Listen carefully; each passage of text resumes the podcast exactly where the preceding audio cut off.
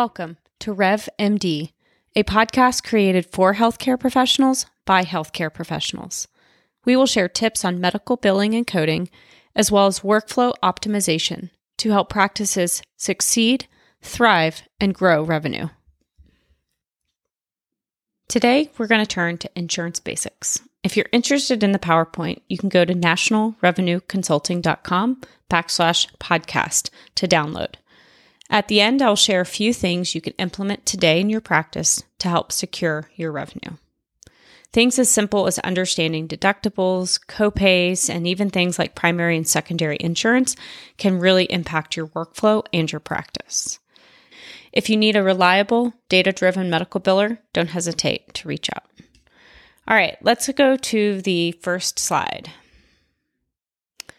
So, first, there are typically three different types of insurance government payers like Medicare, TRICARE, Medicaid, private payers like Blue Cross Blue Shield, and commercial insurance like publicly traded companies such as United or Aetna. It's important to understand each of these to some degree because there are slight differences in the claims process between the different types of payers. Let's go to the next slide. There are numerous types of insurance plans, but we will briefly mention the most common types. There are fee for service, or what is known as indemnity plans. There are managed care plans, which we all should be very familiar with. These are things like HMOs, EPOs, PPOs, and point of service plans. And then the, uh, there are also consumer driven health plans, also known as CDHPs, which are other things that we're also very familiar with, like HSAs, FSAs, HRAs, and MSAs. We will talk about each of these in a little bit more detail in a minute. First, let's talk about fee for service or indemnity health insurance plans. So, these are um, actually plans that existed before the rise of HMOs and PPOs. In this model, the insurance companies pay a predetermined percentage of what's called the reasonable and customary charges for a given service. And then the patient essentially pays the rest. There's no provider network, so patients can choose their own doctors and hospitals, but it means that the providers can then balance bill the patient for any billed amounts above what the insurance company pays. Um, essentially, this happens because the providers, of course, don't have contracts with the insurance requiring them to accept the insurance fee schedule.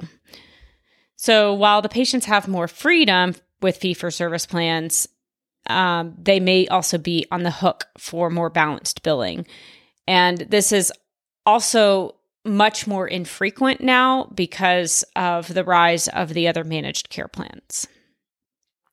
So, managed care plans are when you must follow certain rules to access medical care.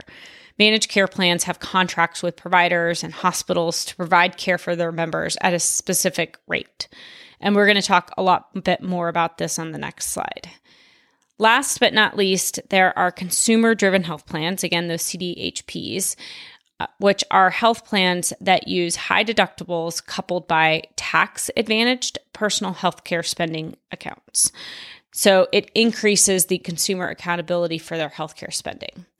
And there are four types of these CDHPs. There is the uh, flexible spending account or arrangement called an FSA, the health reimbursement arrangement or account, HRA, medical savings accounts, MSA, and health savings accounts, the HSA.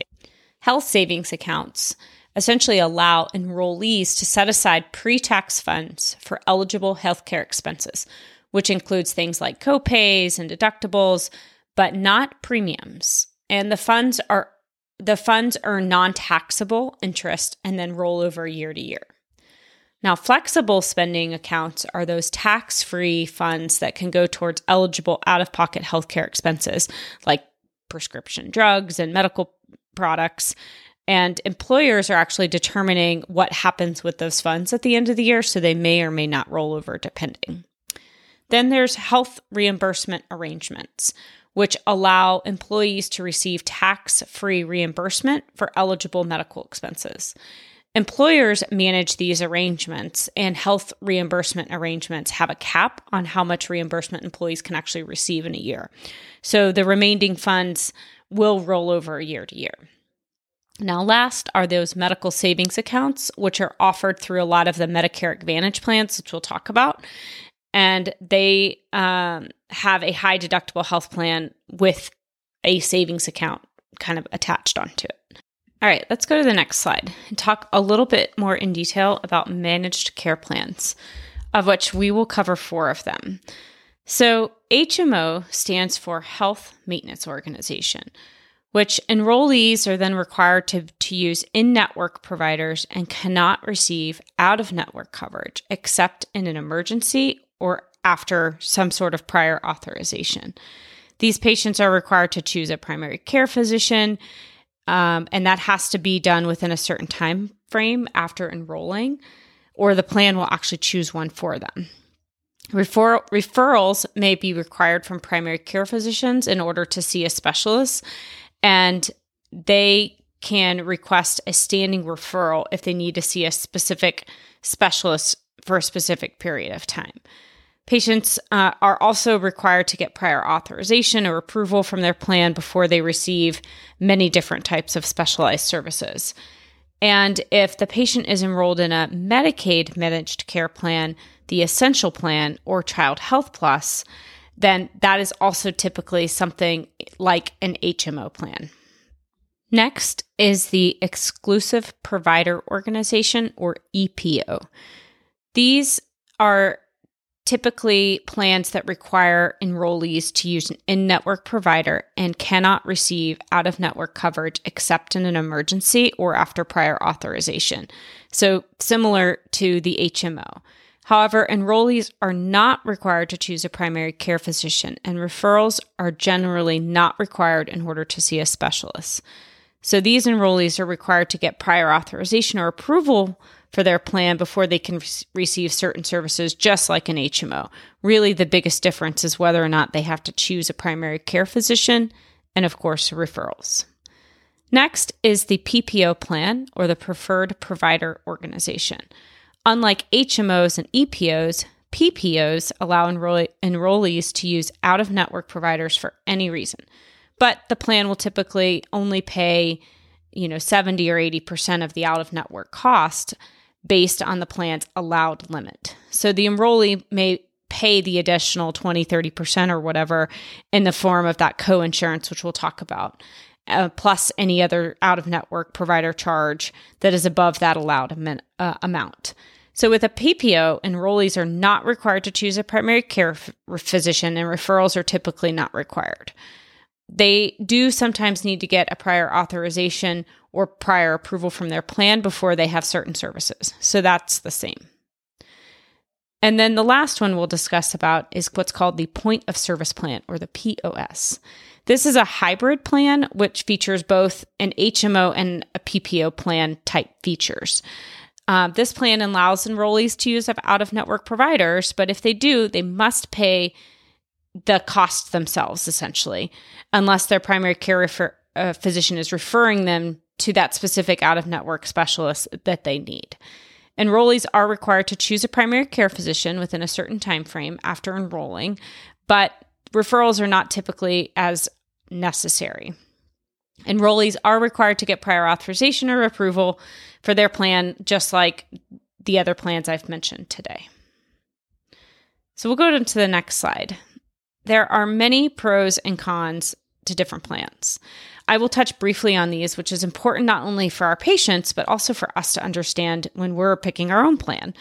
With an HMO, the pros are you know seen here lower premium right lower cost than a ppo but you have to stay in network and you need those referrals plus you're having to uh, pick that primary care phys- physician within a certain time frame the epo plan which i didn't really list here in the chart is similar to the HMO, but you do not need to pick a primary care provider and you don't need a referral as often. So, very similar.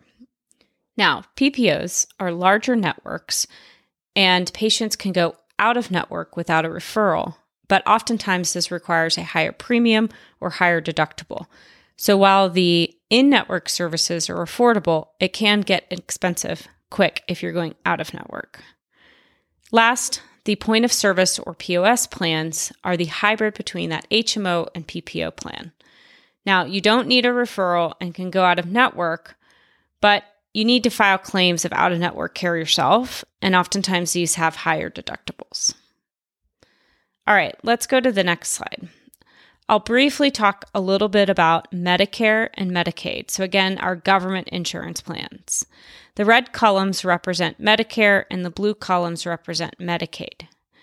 So, as we all know, Medicare is administered from the federal government and is typically serving people over 65, regardless of their income. The benefits are typically the same across all states and U.S. territories. It may also serve younger disabled people and dialysis patients. There are standard small monthly premiums and there are deductibles for hospital and other costs. It's basically the same everywhere you go and like I said is run by the Centers of for Medicare and Medicaid Services, which is, you know, again, agency of the federal government. Medicaid on the other hand is administered by the state and is essentially an assistant program that varies state to state. So it serves our low income people of every age, and patients usually pay no part of costs for covered medical expenses, although occasionally they may have to small pay, pay a small copay uh, depending on the situation. Let's talk about Medicare parts in more detail. There are four parts of Medicare parts A, B, C, and D. Other letters that sometimes you hear about like parts G and F are not actually Medicare parts and actually have to do with Medigap or supplemental insurance, which are again those optional plans. So let's talk about each of these in detail. Medicare Part A covers your room and board essentially when you're in a hospital. It helps cover common hospital expenses for things such as the cost of a room, hospice, home health, and even skilled nursing facility stays. This part of Medicare also covers blood transfusions and um, is a part that is free for most people. Now, Medicare Part B covers your outpatient medical services that are deemed medically necessary. This covers services thing or covers things like doctor's office visits, lab testing, imaging, preventative care, surgeries, even ambulance rides, lots of other therapies and treatments. Many of these may also occur in a hospital, so that's why it's sometimes challenging to decipher between Part A and Part B. So we're going to come back to Part C. Let's talk about Medicare Part D first, because Medicare Part D plan is really that pharmacy or retail prescription drug coverage. This is also a federally created program to help lower the cost of retail prescription drugs. Unlike Part A and B, you do not enroll in part C, part D through the the typical social security office. Instead, part D plan is something that's offered from other private insurance carriers, and so these are considered optional. And so you will have a monthly premium that you pay specifically for Part D coverage, and therefore it is um, separate. Now, you see on the left hand side of the screen how we talk about this original Medicare. So, again, that Part A and Part B is what is required. That Medigap or um, supplemental insurance is an optional add, as well as the Part D, you know, the pharmacy uh, drugs, which is also an optional add. On the right hand side, you see the other option. This is also known as Medicare Part C. So, this is a term for private Medicare insurance which is confusing. It is actually entirely separate from Medicare. Unlike the other parts of Medicare, which cover specific medical benefits, Medicare Part C is just another name for private Medicare insurance and is referred to as the Medicare Advantage Plan. So, Medicare Advantage plans are, like I said, private health plans that you can choose from. And it actually encompasses Part A, B, and sometimes Part D, all from one insurance car- carrier. Advantage plans are usually a network of providers who you can seek care from. Now, Plan C, or excuse me, Part C plans can often have lower premiums than doing a Medicare plus Medigap supplemental insurance plans. And so that's why people will sometimes choose these Medicare Advantage plans. However, you often have have more copays and other uh, one-time costs, so it doesn't necessarily always end up to be cheaper. Now, these Medicare Advantage plans can be structured structured like an HMO or a PPO or a private fee for service depending on who you go with. So, think of Part C or Medicare Advantage as an alternative if you want additional coverage. But oftentimes you have a lot less doctors to choose from compared to doing Medicare plus the Medigap supplemental insurance. So, Medigap, which I've kind of touched on a little bit again, is that supplemental insurance to go with Medicare Part A and B, and uh, is just another way to get additional services covered. So, think of Part A and B again as one option. Then you can add on Medigap or Part D. If you're not satisfied with that package, then you can choose a private Medicare Advantage plan, which again often encompasses Part A, B, and D all bundled. All right, let's go to the next slide. Let's talk a little bit about patient payments.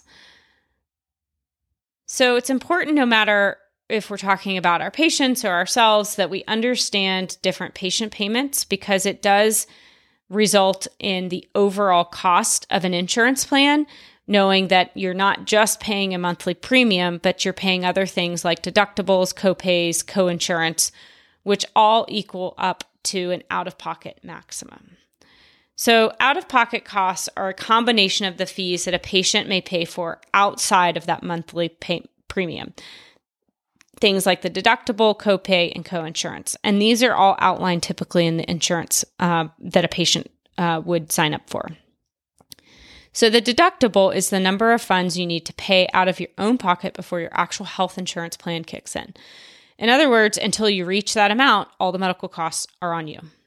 A lower deductible will kickstart your insurance much quicker, but you probably will have a higher premium. Alternatively, if you have a higher deductible, oftentimes this results in a lower premium, but you tend to have a longer period of time before your insurance kicks in.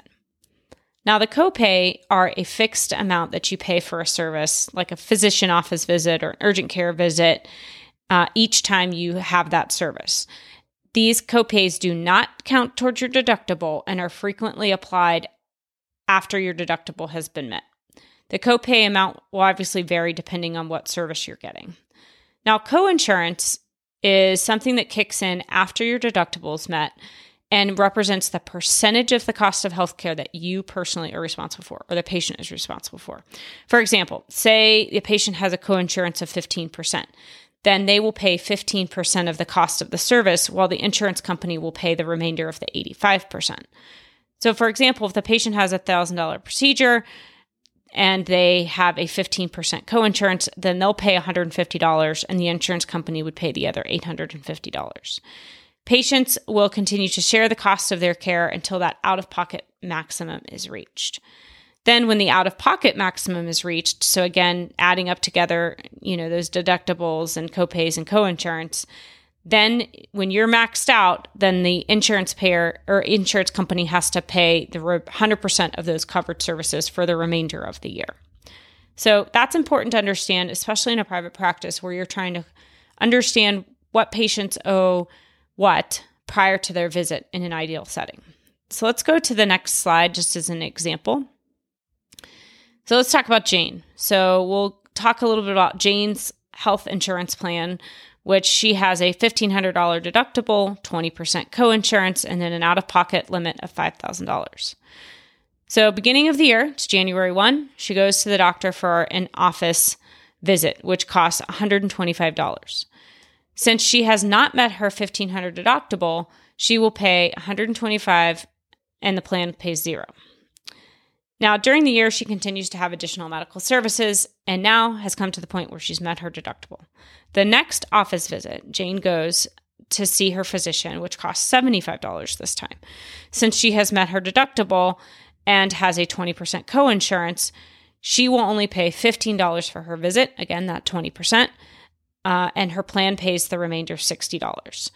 If Jane now has a copay, she will also have to pay that during the visit. After additional healthcare costs throughout the year, Jane now has met her out of pocket maximum of $5,000. During her last office visit of the year, it was a visit that cost $200. The plan will pay the entire amount and that she will not pay a copay. Let's head to the next slide. So, there are occasional times when a patient may have two health plans. And this is really important for physician offices to know since you have to know which insurance to bill first, and you have to make sure that you're collecting the right deductibles and copays if there are two plans, because sometimes there will be two deductibles and two copays. So, some common examples of patients who would have two insurance include patients, obviously, with Medicare plus their supplemental private plans. Patients who are, say, under the age of 26 who still get coverage through their parents, but then also get coverage through their employer also, married coupled plan married couples where both are carrying insurance through their employers would be another reason why people would have two. Or a married parents who both have coverage and both uh, and and both have their children listed on each plan. Now i'm not quite sure why that would be, meaning I would never have my children on both my husband and I's plan. That seems silly to me. But sometimes there's important reasons to do that if you don't quite have enough coverage with one plan and you need additional coverage for certain medical conditions. So if we go to the next slide, it's important to also understand when patients have these two healthcare plans because one will be the primary insurance and one will be the secondary insurance. The primary insurance is the one that pays first and is the one that, as you can imagine, the secondary insurance kicks in once the primary insurance has paid. And then the remaining of that bill goes to the secondary insurance uh, for whatever the primary insurance didn't pay. So, again, primary and secondary insurance is important for the offices to recognize because it does change your billing practices. Let's go to the next slide. So, your impact to revenue. So it's important to understand all of this since oftentimes the office is having to do a coordination of benefits between the plans so that they're making sure that the practice is getting the revenue that they deserve. And of course, coordination of benefits isn't always simple, it isn't always standard. Plans can differ, and so it's vital to get that information ahead of time. Oftentimes, uh, you know, you can understand who pays first, but sometimes it's not always that easy. So, for an example, uh, a patient who is covered under an employer based plan who also has a spouse's plan, the employer plan is typically the primary and the spouse's plan would be the secondary. Medicare can either be the primary or secondary insurance depending on the circumstance. So, for example, say Medicare is the primary payer for a patient who is over the age of 65 who's also insured by their employer, but the employer company is very small, typically less than 20 employees. So that would mean Medicare would be the primary and that that private insurance from the employer would be the secondary. Now, typically Medicaid is always considered a secondary payer. Let's go to the last slide. So, I promised I'd give you a few tips on things that you can implement today in your practice. So, first things first, you have to pick out who you're getting credentialed by and understand the nuances of each plan. So, certainly be involved with the credentialing, know who you're uh, credentialed with, keep those documents, keep your fee schedules, and monitor that. If you're certainly needing help with that, there are companies out there who can help with credentialing. We also offer credentialing should you need that. Now, make sure your front office staff are getting insurance information at the time of, of appointment booking and that it is verified before the patient come in. Don't wait until you are dropping a bill in order to clean up any insurance issues because it will result in delayed claims. You should also confirm again when the patient comes in for their visit and collect any deductibles and copays up front. Some practices do this and some practices don't, but I recommend it. And you can always credit the patient or send money back, but typically it's usually you're needing another payment anyway. Now, many practice management softwares can provide that information and they'll do a verification so that it's easy for the office staff to know ahead of time. Also, you're always going to want to be following the data. And I know I say this many times and I'm going to keep saying it. Following the data really helps you understand what payments are coming in, what collections are coming in. And I would highly recommend just not assuming that it's all going well, regardless of if you have an in house biller or if it's outsourced you've got to make sure that you understand that data, you understand the metrics and the benchmarks that you're trying to go after, and that you have a regular meeting set up with your biller to go over that information. And again, I recommend this whether you have an in house biller or an outsourced biller. Thanks for joining today. We are starting a movement. If healthcare professionals understand the complexities of medical billing and insurance reimbursement, we can be advocates for our patients and grow our own revenue. If you like this podcast, share it on Facebook and invite others to the Facebook group RevMD.